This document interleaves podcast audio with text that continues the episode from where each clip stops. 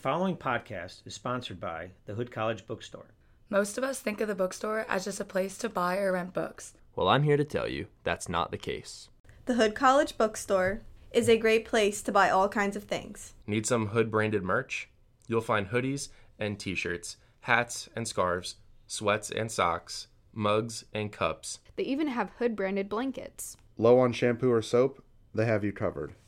Bad breath before class? Buy some gum or Tic Tacs. Need a pen, highlighter, or notebook? The bookstore has tons. Does your roommate have a dog? Buy them a Hood College leash or collar. Need some Advil or Tums? The bookstore has your back. Need a last minute birthday gift for your best friend? You'll find plenty of options. What I'm saying is, the Hood College Bookstore has you covered for all your gift, school, snack, and clothing needs. Oh, and did I mention?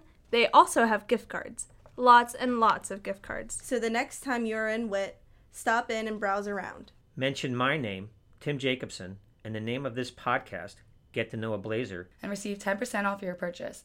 Everything that is except books. but listen to the show first.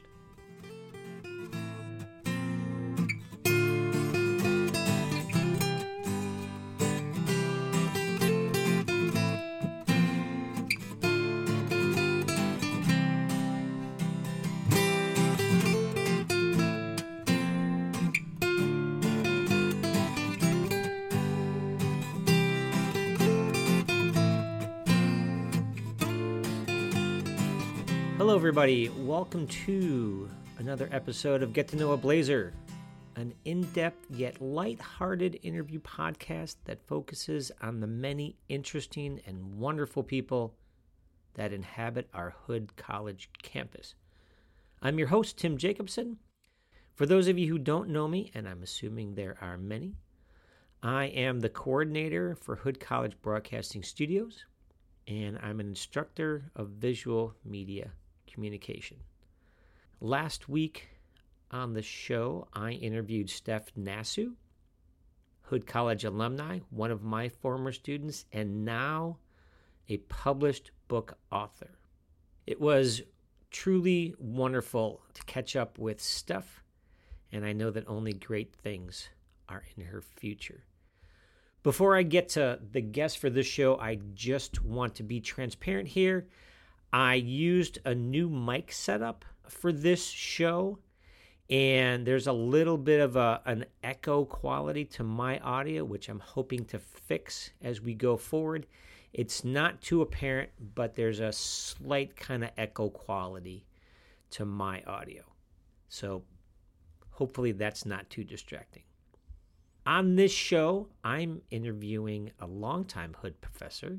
They have a very interesting past, just like a lot of the other people that I have interviewed, but this one is a little bit different. And let's just say that her time here at Hood is probably her second, third, or maybe fourth act in her life play, with many more acts to come.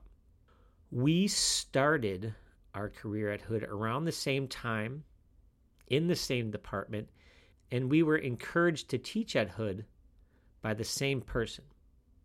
We also share a passion for still photography and good visuals.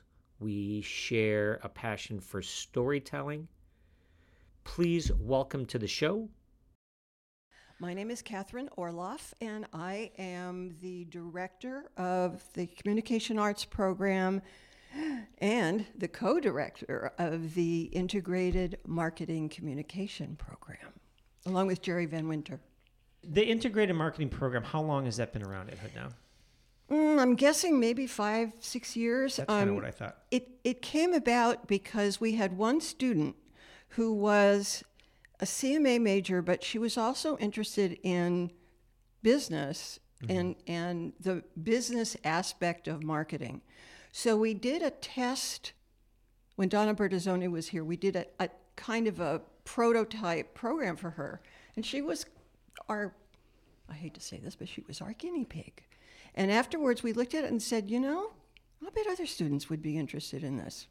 And here we are. Yeah, and it's taken off. Yeah. Um, so let's go. Um, I want to talk about your your life before Hood, but I want to go back to the beginning. Um, where did you grow up? I'm a valley girl, dude. Did you grow up in the valley? I grew up in the San Fernando Valley. And tell me, tell me about uh, like family dynamic. Um, Well, brothers, sisters. Nope, I'm an only child. Okay. My father was a screenwriter. He started out as um, a lawyer. He was born and raised in New York. His grandparents were from Ukraine. We're thinking about Ukraine these days. Three of my four grandparents are from Ukraine. Wow. Yeah. Um, I don't know specifics because the ones I know that are here, but I know we have extended family. And one of these days I'll find them. Anyway, They might find you. or They I, might be like, you know, I'm hoping. you never know. I'm hoping. Anyway, uh, my father was a lawyer, and uh, he came out. He was born and raised in New York. He came out with a couple of friends to uh, Los Angeles, and he got off the train at Union Station, and he wasn't sneezing. He was deathly allergic to ragweed, and said, "I'm staying." And through family connections and people that he met, he started writing two reelers for Phil Harris and his band, and then went on. And, and much of what he did was um, westerns at Republic Studios. Well, that was a big thing back. Oh, you it know, was- This was like what? This was the 50s, 40s, 50s, fif- 40s and 50s, yeah. Okay. Yeah. And my mother graduated from Hollywood High School. Oh my God. That's And- so cool. And um, she became a contract player at MGM. Uh, she play? She well, she she has dialogue. The only movie I know she has dialogue in is one scene in My Favorite Wife with Cary Grant. Hmm. But um, she she was a kind of a showgirl, kind of Goldwyn girl, but she was under contract Yeah. and um, kept her friends. And one of them um, was Lucille Ball. And so they stayed friends forever. And um, after Lucy retired, and after my mom, my mom left show business to be a mom, she went into real estate. She became the real estate queen of Beverly Hills. There's a little bit of money in real estate in Beverly Hills. I A little bit, A little yeah, bit. a little bit. Not as much as there, you know, there is now. This was the seventies, That's true. the yeah, eighties. but still. But um, she used to play backgammon with Lucy every afternoon. Oh my gosh. Yeah, Now, would you tag along like on those? Did you get to like go? You know, when you were, you know, oh yeah, a little knee high thing. Oh, yeah. You know, oh yeah. what? Tell me a, a memory from back then. Like, what's one thing that you're like, I can't believe I got to do this. Like as a little kid, what's one As a thing you remember? As a little kid, Yeah. the thing I can't believe I got to do was hang out with Cary Grant for a day. Um, my mother and he remained friends, he, Mm-hmm. and he used to have box seats at Dodger Stadium. And whenever he didn't want to go to the baseball game, he would call my parents. And my father always joked that when he answered the phone, the voice on the other end would say, "This is Cary, Cary Grant." And my father would say, as if I didn't recognize the voice. And he- so my Yeah, parents would You have a voice. We know. Yes, we hear it. Um, actually, my my adult moment. I know we're not there yet. But No, we'll get there. Yeah, go ahead. My adult moment was um, hanging out with David Lean. Really? Yeah, um, I was at Columbia Pictures when he did Passage to India, and um, David Lean's a director. yeah, Yeah, yeah, yeah. a director of Bridge on the River Kwai and Dr. Zhivago and and um, Lawrence of Arabia, and was somebody who I idolized. And when I got to work on Passage to India, he took me to lunch at the Pinewood Commissary in London, and I, you know, what, it was like, I can't believe I'm having lunch with David Lean. I think anytime you get like meet an idol or somebody that Oh you man. you know go, man, he's talented or they're talented, whoever it is. Yeah. And, you know, there's that saying, you never meet your idols. But there are very few people that I've met in my life who I wasn't disappointed in. Okay. You know, I, I mean, who I, yeah, the, most everybody I've met's been extraordinarily lovely. Well, Good. That's not a lot of people can say that. Ex- yes, except for, you know, there are a couple of exceptions. Yeah. Yeah. You, yeah. You Yeah. Get rid of them. All right, so you grew up in the valley. Yep. Um, tell me about like what family life like. What did you? What did the? what did the Orloff family kind of do? Like, what did your family do when you were growing up? Well, you know, I, I think every once Like in a vacations? Yeah, you do- know, we we didn't do that kind of outdoorsy stuff. Mm-hmm. Um, we went to Palm Springs. We went to Palm Springs because my my dad loved to lie in the sun. Okay. He, he paid for it dearly at the end of his life. But um, he loved to sit in the sun, and my mom loved to be around the nice weather. And so, Easter time, we'd go to Palm Springs. And then, for my grandparents' 50th anniversary, we went to New York. So, it was the first time I'd ever been on an airplane. And How old were you? 10. Ten. And flying, yeah, flying back then was completely different. Oh, man, you dressed. Yeah. You dressed to get on an airplane. My mother made sure I had little white gloves. I would have loved to see that. so would I. I wish we had pictures. Man. Yeah, I remember I, the first time I flew. I think I was like nine, maybe nine or ten, and I went to see my grandparents in uh, in Tucson, Arizona. We had to dress up. I'm like, I'm not going to church. I'm getting on a plane." Exactly. It's like, you know, carried your luggage. There's no wheeled luggage. No. everything was checked free. oh you yeah, know. oh yeah. Wheels were, you Oh, know, wheels were for, you know, wimps. yeah. So, um, high school and college. Let's get into that. Where'd okay, you- so I went to Grant High School, okay. um, and I was thinking it was funny. Um, Tom Selleck was in the class ahead of me, and um, I remember him being the cutest boy in school. He had a brother named Bob. They were both obviously basketball players because they were pretty They were super tall. Yeah. They were really tall. And they went to SC. Um, I, of course, went to UCLA and Okay. thought that, you know, the, the less expensive, almost free school is in the prettiest part of Westwood. And the really expensive, snotty, quota ridden school is in downtown LA. Isn't that sweet?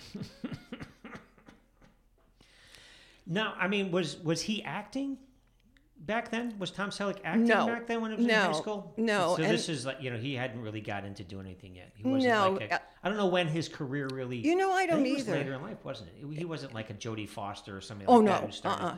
No. You know, I very think- very young, or even like a Tom Cruise or somebody who started very young. No, I don't think he did. I think he, you know, and I'd have to check this, but I think he wanted a career in basketball. You know, and like so many of those high school athletes, they blow out a knee or they, you know, didn't happen. So he's had a relatively nice life. Yeah. So you went you went to UCLA. What did you study? Well, I wanted to enroll in the film school. Okay. And my father said, No way. And because I was so young, I actually listened.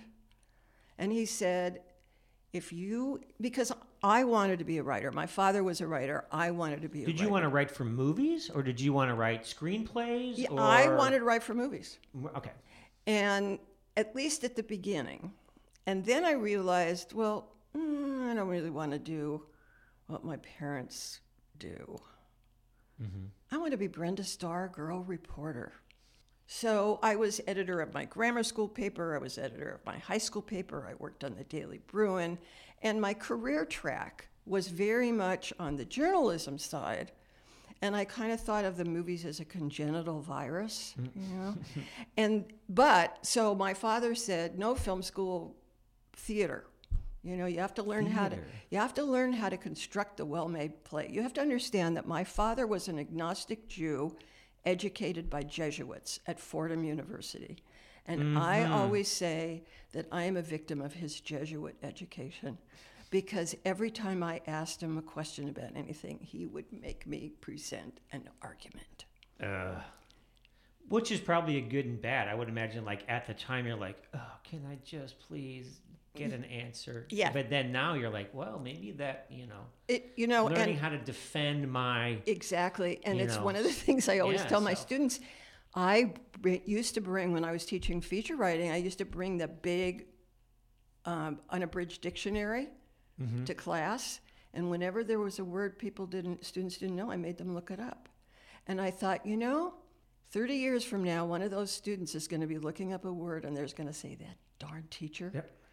Yeah. Oh, I think we all have that kind of that one teacher or that one person that you know. Even nowadays, you're like, oh, I remember everything that guy told me. Anyway, so, Yeah. um, so okay. So I you, so transferred to theater. Okay. First week orientation, the professor said, Freshman, 40 hours a week, you paint flats. And I said, What? transfer, Get me out of here. you know, scenery. Yeah, it was all yeah. Yeah. So, So you're gonna Mm. pay your dues, but that's that's not that's. I probably should have stayed, but I ended up majoring in poli sci. But during that time, you're working for college newspaper. Yep. As a writer. Yep. When you so after graduation. After gra- go? after graduation, um, I got a job at the Hollywood Reporter, which was is was one of the Yeah, I two- was gonna say it's not around anymore, is it? well, it? it's online. It's okay, online. it's It- all and yeah, they well, do almost everything's digital nowadays. But they do. Um, I don't know if they do it year round, but at least in award season they do print editions, big. You know. I would imagine. Yeah. yeah. Um, Kind of commemorative type of stuff. Well, it's not only that, but it's um, a vehicle for for your consideration advertising Mm-hmm. for the academy, and most of the, they spend more and more every year. Studios and production companies. I have a friend. I have several friends that I talk to regularly in LA, and they say you can't go anywhere. You can't read anything. You can't look at a billboard. You can't watch TV. There's all of these for your consideration begging ads. So that's how Interesting. that's how they make their money, selling advertising. Well, yeah, any newspaper. Yeah. So I went to work newspaper for the, magazine. Yeah. I went to the Hollywood Reporter. I got a job as you know the grunt, in I brought them all my tear sheets from the Daily Yeah. Bruin, and they put me to work as the editorial room grunt. You know, I wrote headlines and took the stock quotes and wrote obituaries and Like any good first year, you know, Hmm. going. Yep. Yeah. And it was also in the day when the studios were paying a lot of money to host journalists in locations where movies had been shot for um, press junkets. Okay. And those little awards went around the newsroom, and people were going to places like Paris and Acapulco, and you know. And my, you know, my turn was next, and I'm Soon- yeah. thinking, I'm thinking, do I need a passport? El Paso, Texas. Close to a passport, but not. well, yeah, what was were they filming there? They Or had- what- they oh, were- There's probably some western or something. I would imagine. Firecreek with Ah, okay. with Jimmy Stewart, and um, it was right on the border with Juarez, where we went to bullfights, which is not one of my favorite activities. No. And what I learned very quickly is that many of the journalists on these on these press junkets have a liquid breakfast and they start early and they drink all day. And the only person my age, I was in my 20s, Yeah, probably not even thirty. Yeah. was Roger Ebert Oh my god. who had just started writing for the Chicago Sun Times. yeah. I remember. So we became lifelong friends. Wow. Yeah. And then, um, you know, this is. What was was he working for the Tribune back then, or was no, he? he, Siskel was at the Tribune. Okay. Yeah. Roger was Gene always Siskel, at the yeah. Sun, Sun Times. Okay, yeah, that's right, because they were at, at competing newspapers. Yeah, Right. I grew up outside of Chicago, so Right. I w- we would get both. We would get the Right. Trib and the Sun Times. Right. Well, wasn't the Trib an afternoon paper? It could be. I'm not sure. My It could be because my dad probably he probably read the Sun Times, which was a broadsheet. right, It wasn't you know traditional. right. Um, and then I know he read the other newspaper when he got home from work. So it could be. Well, you would think in a two newspaper town, Right. one of them's got to be morning, the other one's going to be Right. your daily or your afternoon. So Right. probably. But Well, they the- both were critics. Yeah. Yeah. So it was, you know, Roger and I were friends, and um, the reporter decided they wanted a music column because they figured they could get advertising from the record companies. Uh, because they covered theater, they covered n- movies, they covered TV, but they hadn't covered music. And I was the only person in the editorial department who could name all four Beatles. So I was it. That's cool. Yeah. And so, skipping ahead, I became a rock journalist, and that was my first life. Now, was that still for Hollywood Nope. Reporter? No, I actually where'd you go? I came to work one day and there was somebody at the reporter. There was somebody sitting at my desk. Oh no! Yeah. So Is that how you found out? yeah. Ouch. Well, usually in the in the movie business, you find out you've lost your job when um, you read it in the trades Yeah. that they've hired somebody else.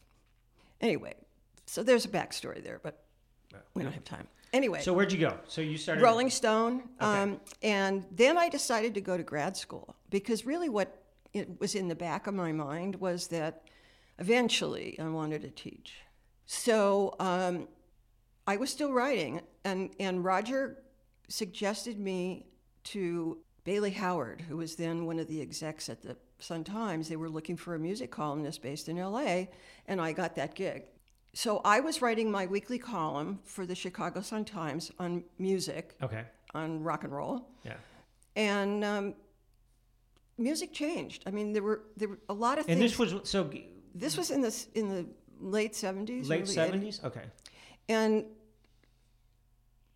I loved it. You know, I loved the music. I loved, um, you know, we. I loved kind of just hanging out. So we kind of, you know, sitting on stage. Well, and that's I think back then too. You had access. Oh, There was the total access, access. to total access. musicians. Absolutely. wasn't as you know kind of No. sequestered No, and as it is now. and one singer would say, "Oh, you want to talk to so and so? Here's her phone number." Yeah.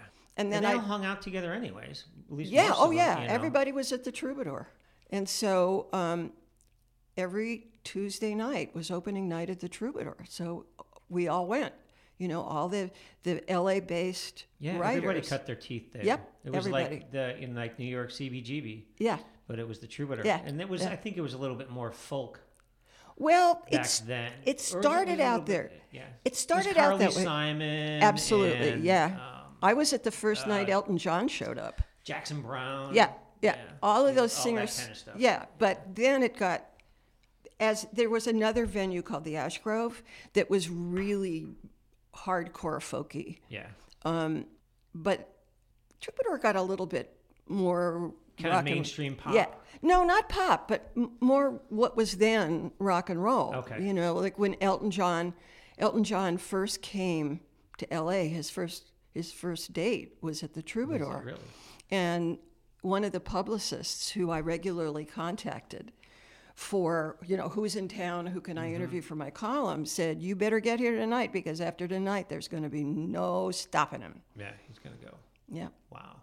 Who? So thinking like back then, what was the what was kind of um, somebody that you interviewed or somebody that you saw that like may have like just been starting out, and you said this guy or this group or this woman or whatever is gonna like take off. James Taylor. James Taylor.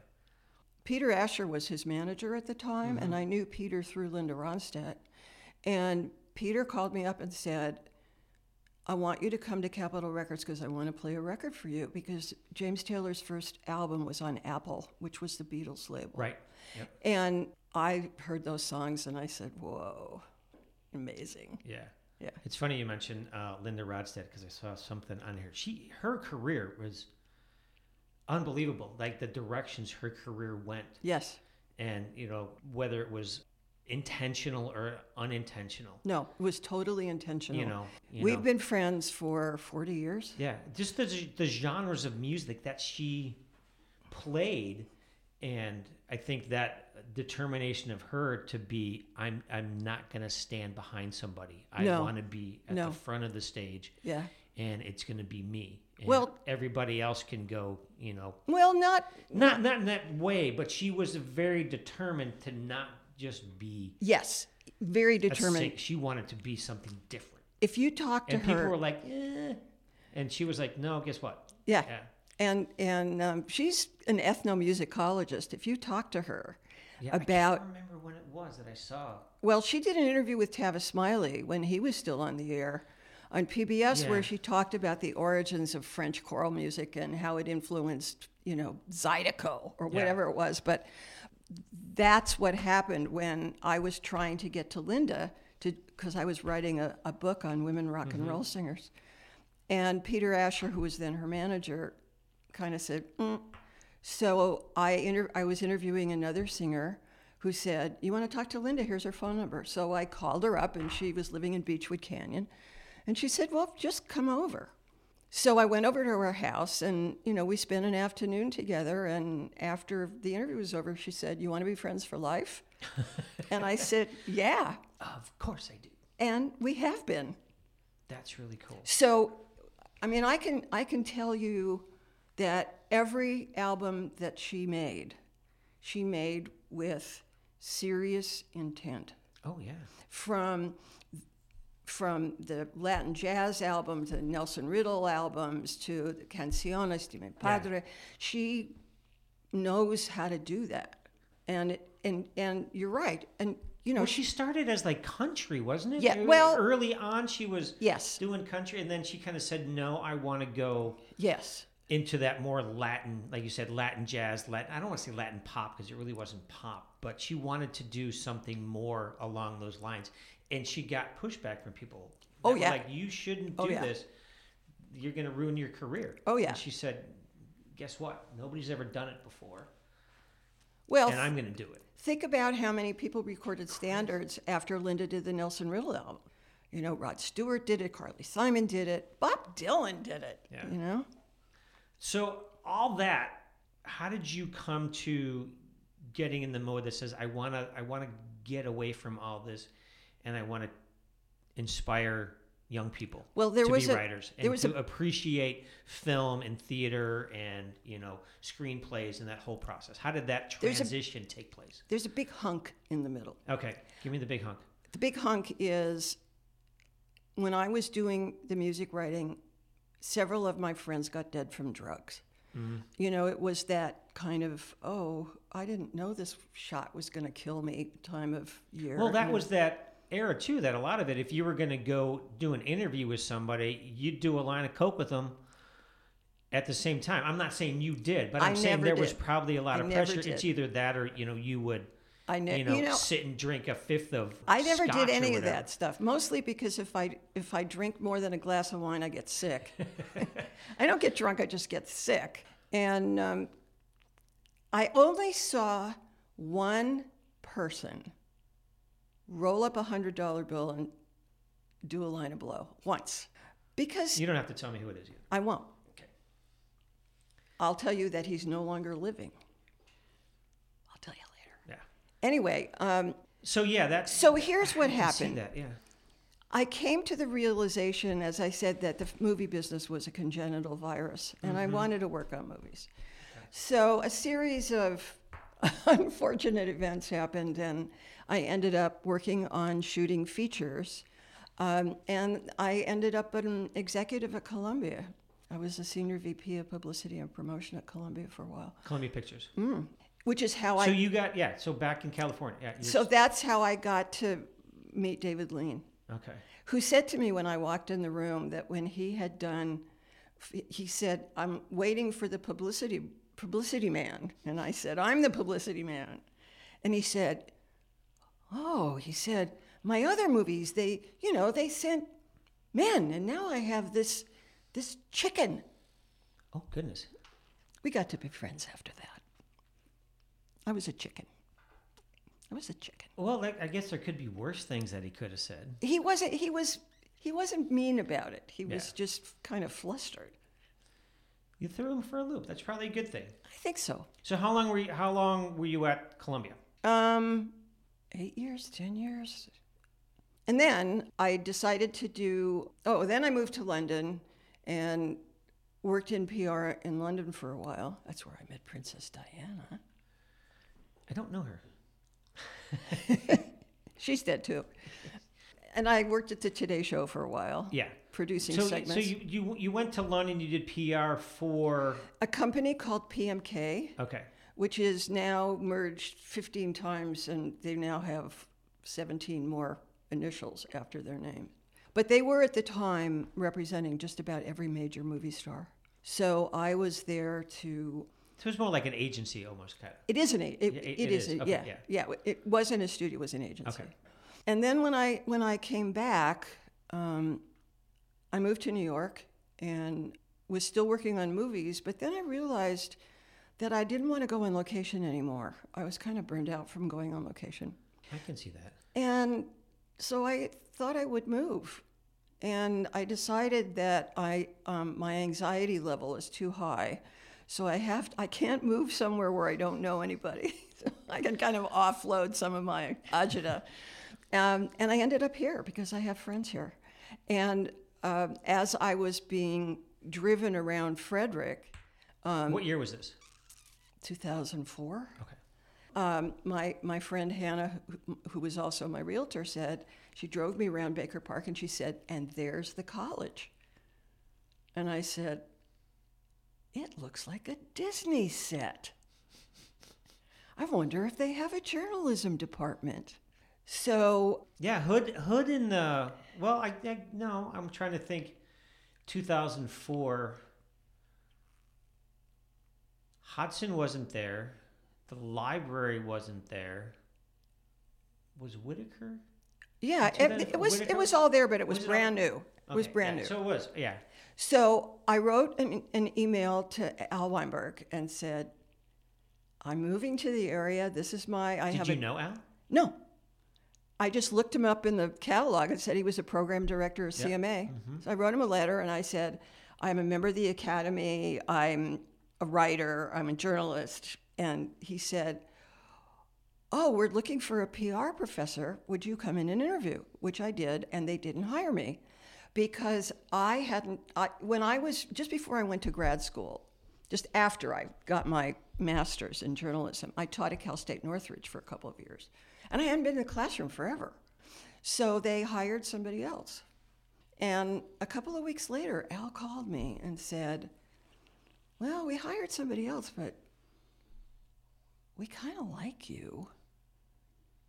Can you teach anything else? you said absolutely. And I said, Tell me what you want. I said, How about film? I know a lot about that. And here I am. Yeah, that's very si- similar. So, um, my background, I mean, I worked for newspapers for, you know, 11, 12, 13 years and freelanced for a while. And on um, my wife's kind of suggestion, I contacted Al. And I knew Al because he worked at the Hagerstown Mail and he had a, a uh, I think he worked at the News Post for a while, but I kind of knew him. And she said you should call up and you know see maybe you can maybe you can TA, you know, help out in the photography department. And I called up Al and I said, Al, this is Tim Jacobson. You know, is there any possibility that I could get involved with the photography program? You know, TAing, come in, helping out, whatever. He goes, he goes, yeah, that's great. How about how about your own class? And I'm like, what the hell are you talking about, Al? He said, well, we're trying to expand the CMA program. We have no photo class. We have no photojournalism class. He said, why don't you propose one? See I'm how like- that I'm just like, fits? I'm like, Al, I'm like, I'm like, what would that entail? He's like, well, you gotta, you gotta write a syllabus. You gotta come in and do a couple, you know, kind of sample test classes for the board. Right. And I'm like, I'm like, Al, I barely read the syllabus when I was in college. How the hell do I go about writing one? He goes, you'll figure it out. I'm like, oh my god. So I came in, and you know, that was, I think that was 2006. Right. It was either 2005 or 2006. Right. Teaching photojournalism once a year. It was just like I think it was in the fall semester Right. as a special topics, um, and then they made it full time. And then um, Marsha Dupuis, uh, who was teaching photo one and photo two, uh, his wife was sick, so he stepped back. Right. And so I started teaching photo two, and then you know, here we are. I How many years later? I know. You're the director of the department, and I'm coordinator for the studio. I know. I know. I don't know how it all happened. It just did. Yeah, it just here it's we are. weird. I feel like I. This is my second act. Um, I never would have like you know in the middle of like me working for a newspaper. If somebody would have said, "You'd make a really good teacher," I'd be like, "Yeah, you're full of crap," you know. And I love it now. It's just I, I can't see doing anything else. I know. I just there's good days and bad days, but when you find a couple students that get it Yes. and you know they're going to succeed, Yes. Those are the students that you Yep. that just they make it all worthwhile. They really do. And there's something about those students who have the commitment and the energy and the creativity, and they've got a kind of intuitive talent and they're just looking for a way to channel it. And Right. I think that's what we're Yeah. we're here to do that for them. Yeah, I think yeah, I think there's so it's it's less teaching, it's more just pointing you in the right direction and making sure you're making good decisions. Right. Because you're you like you said, you have that intuition and they have that natural talent, whether it's writing, broadcasting, whatever it is. Sure. You have that. I'm just here to be a guide. Fine tune it. Yeah. God, oh, I love that. So in all in like in all your travels and all that, like what's what's something that you look back on and go, oh, I you know, I wish I would have taken that road or that exit. Is there Oh. anything you kind of wish you're like Yeah. that you didn't do and you're like, God, I wish I would have done Yeah. that. What is it? many, many, many years ago.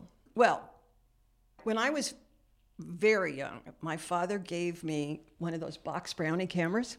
Yep. And A uh, brownie Hawkeye, probably. Yeah. when um, when he demobbed, as they say in England, when he got out of the army, he had bought a Rolodex, a Rolodex, a Rolleiflex. Rolleiflex. Sorry, Yep. Rolleiflex. at- Important difference. Yes, at the PX, and um, and he gave me that, and I loved photography, and he really encouraged me. And cut to many years later, I'm working for a company that makes featurettes, Mm-hmm. um, behind the scenes stuff, which are now pretty usual. You know, everybody's got an EPK, electronic press kit crew. Yeah. Um, but back in the day, it wasn't so common. Anyway, um, and I was on the set of a movie, and I and I just I realized that deep in my heart, I really wanted to be a cinematographer, and that photography was the most important thing to me. And I talked to the DP on the set that day, and said, "I want to do what you do," and he laughed He laughed. he laughed. And he said, Honey, he said, Oh, nothing good starts with honey. he said, A, you won't be able to lift up the cases. And B, you'll never get in the union. Wow. And like an idiot, I said, Oh, okay, I guess I better go a different way. How old were you? I was in my 20s. In your twenties. And because I didn't, because I knew what the structure was of the, the contract system and the union system, mm-hmm. it never occurred to me that there were independent films that I could pursue this. You know, this, these were avenues that mostly weren't open to women. And even being a still photographer at that point wasn't open to women No, I think that yeah, you're definitely and, right. Yeah. And at the time, there were three different camera locals in the IA. There was a local in New York, a local in Chicago, and a local in LA. okay. And they had no reciprocity. So that if you were a loc- if you were a member of 644 in New York, Mm-hmm. you couldn't work for 650. You didn't have a card for 659 in LA. So would you have to like give up one to go work for the other, or if you know No, you couldn't you like ha- switch teams? Nope, you couldn't. Wow. So if you if you were a New York cinematographer and you wanted the director hired you Yeah. to work in LA, they had to hire a standby from the local who would, you know, show up and either the director would say you can have the B camera Oh. or they'd just sit around and, you know, eat from craft service. Yeah, I was gonna say. you're- Wow, that's crazy. Yeah. So in, in 2000, the three locals merged Okay. and they're now all a national local. It's now local I wonder why 600. It took so long. It took so long. It's just territorial. It's way territorial. Plus, they had their own pension plans, and it, it is still 22 years later complicated with I would imagine. you know what's going on in the northeast corridor and what's in the western region and and ironically because the publicists had we had our own union mm-hmm. ironically the union i couldn't get into i'm now a member of because they merged the two unions And you were. but i uh, can you know Yeah. i'm a publicist That's my MOS, as it uh-huh. were. That's so cool. Um, and I yeah we did we did before we taped this. Um, we were we were talking about the whole Chris Rock Will Smith thing, Yeah. and I think having stewed on this for a long time, I think that the big consensus that every because everybody's got to take this that is that it was the wrong thing to do. Absolutely. It was the wrong thing for Chris Rock to say, though I'm still in that mindset that I think he was trying to be complimentary, and the way that he presented it came off utterly wrong. Correct. I agree.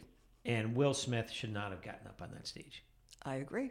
You know, everything else, you know, and again, we were saying it, if it was if it was a woman who said the same thing, if it was a white man who had said the same thing, if it was you know um, somebody else's, if it was somebody saying that about a man, would it have been different?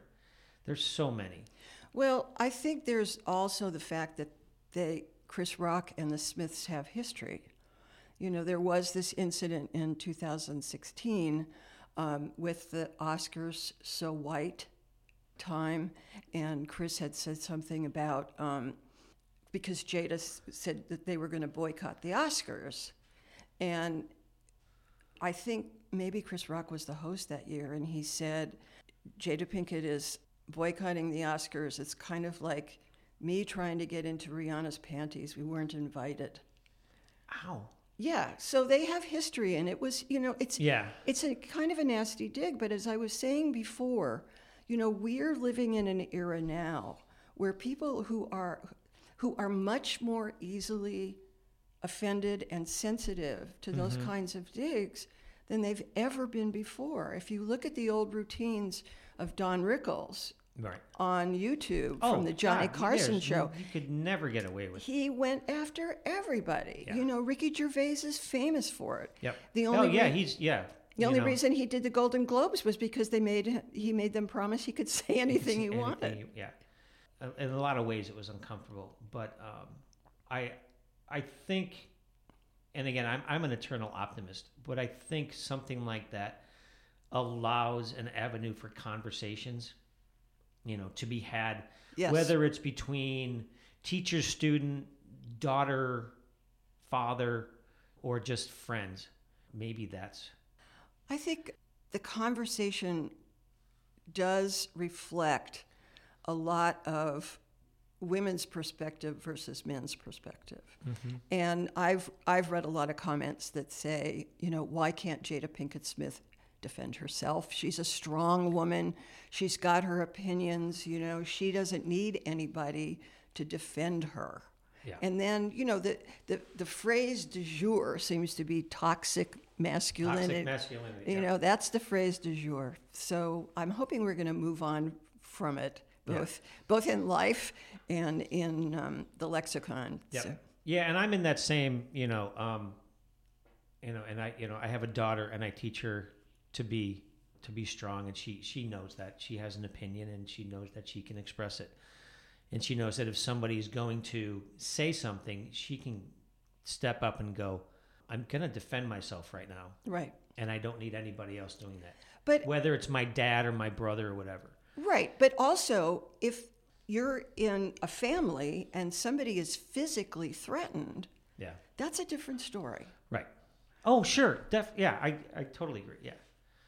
But I do. I you know, and I agreed with you that you know, um, the person sh- who should have confronted Chris Rock, and there shouldn't have been any violence. There's no reason to do violence. Should have been Jada Pinkett, and Will should have been standing next to her. Saying, Right. I totally agree with what my wife is saying. Um. So. You've been here since 2004, 2005. Well, actually, since January of 2005. Okay, since so what's one thing cuz you've you know you've taught a multitude of different classes. When your students graduate, whether it's something about your class or just whatever, what's something that you want students to leave hood knowing? Two things. I would like them to know how to ask the right questions, which is really harder than it seems. Oh, yeah. And the other thing is, I want them to be kind and compassionate and have, well, I guess the third thing is to always have curiosity, intellectual curiosity, and creative curiosity. Because if you don't have that, for our students in our field, if you're not constantly asking why things work the way they do, why things look the way they do, why things sound the way they do, you don't grow. couldn't couldn't agree with you more that intellectual and creative visual curiosity you know and i, I push my students to do that all the time and Yeah. to say look you know i don't want you to do something that's going to make me happy Right.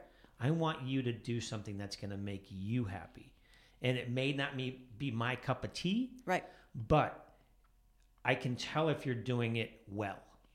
You know, um, I'm not a big country music fan, but if you put together a country music song and it sounds right and everything's you know layered and mixed, I'm gonna go, damn, nice job. You know, so it's not my job to go, yeah, that's not you know Right. what I like. You Right. do what you like, and I'm just here to do that. But yeah, never be creatively out of touch, so to speak. Exactly. Yeah, I, I, I wish more people would have that same attitude, not just not just in an academic setting, but other settings as well. And I think we're getting there. It's a long hill, but um, I think it's slowly getting there. I think part of the problem right now is coming out of the pandemic, everybody feels kind of at sixes and sevens. You know, we're, we're still kind of getting, to mix a metaphor, our sea legs back, you Yeah. know? And I think it's going to take a while. I think so too. Yeah. I think it's going to take a while, and, and I wish our students would communicate more about how they feel stressed, about how they feel agitated about things, about mm-hmm. because we're, you know, we can help. Yeah. In, in some cases, we can. Yeah, I agree. I think that's you know getting back to being an optimistic. You know, looking back on the last two and a half, three years, I think we've all, or at least I hope, there's been more of an acceptance to say, I, I got a problem. I'm not dealing with this well, Right. and I feel comfortable to talk to somebody about it Right. because you know the pandemic kind of you know our vulnerabilities were on steroids. I know. You know, I know. um, so I, I hope moving forward that these the students have that that sense that it's okay to talk about it, Absolutely. or not just students, us too. You know, us. Absolutely. You know, to to go. You know, I'm not having a good day today. I really just want to. You know, I don't need your advice. I don't need you to tell me it's going to be okay. Right. But I just want to talk about it and have you go. I th- Okay. I think part of the problem is that when when people say they don't feel well and the response they get is, "Oh, everybody feels that way." I think what they're not taking into account that each individual feels his or her own pain. And the fact that there are a lot of people who feel the same way may help a little, but we need to address our own issues Yeah. because we can't help anybody else unless we reach out. I totally agree.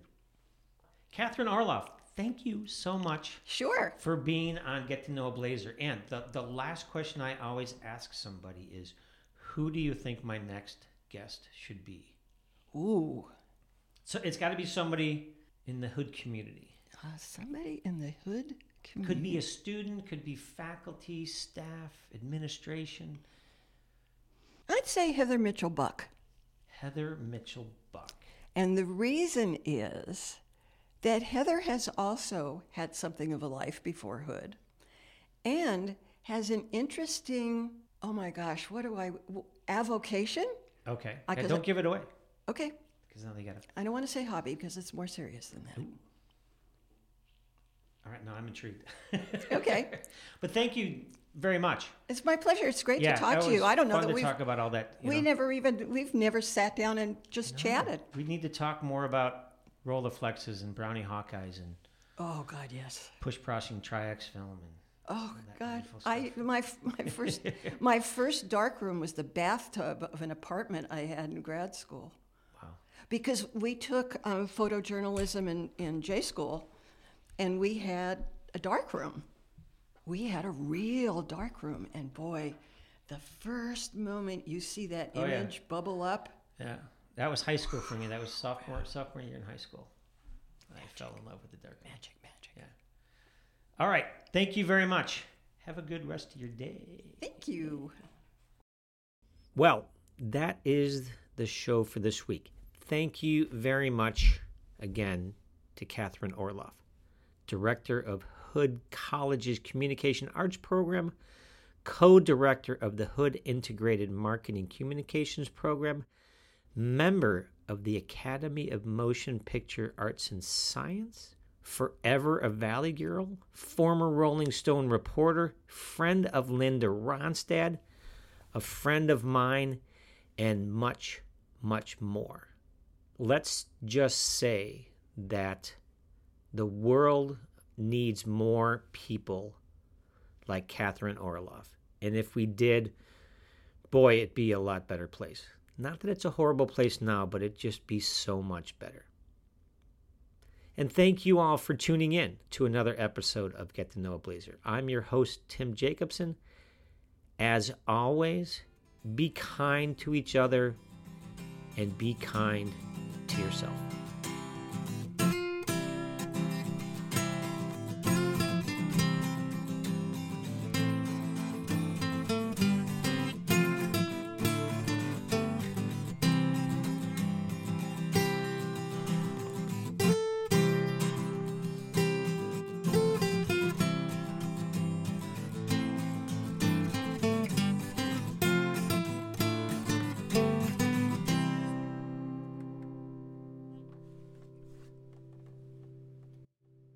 Lead in and lead out music for our show, titled Grandpa, is written and played by none other than John Medalis. Get to Know a Blazer is a production of Hood College Broadcasting Studios.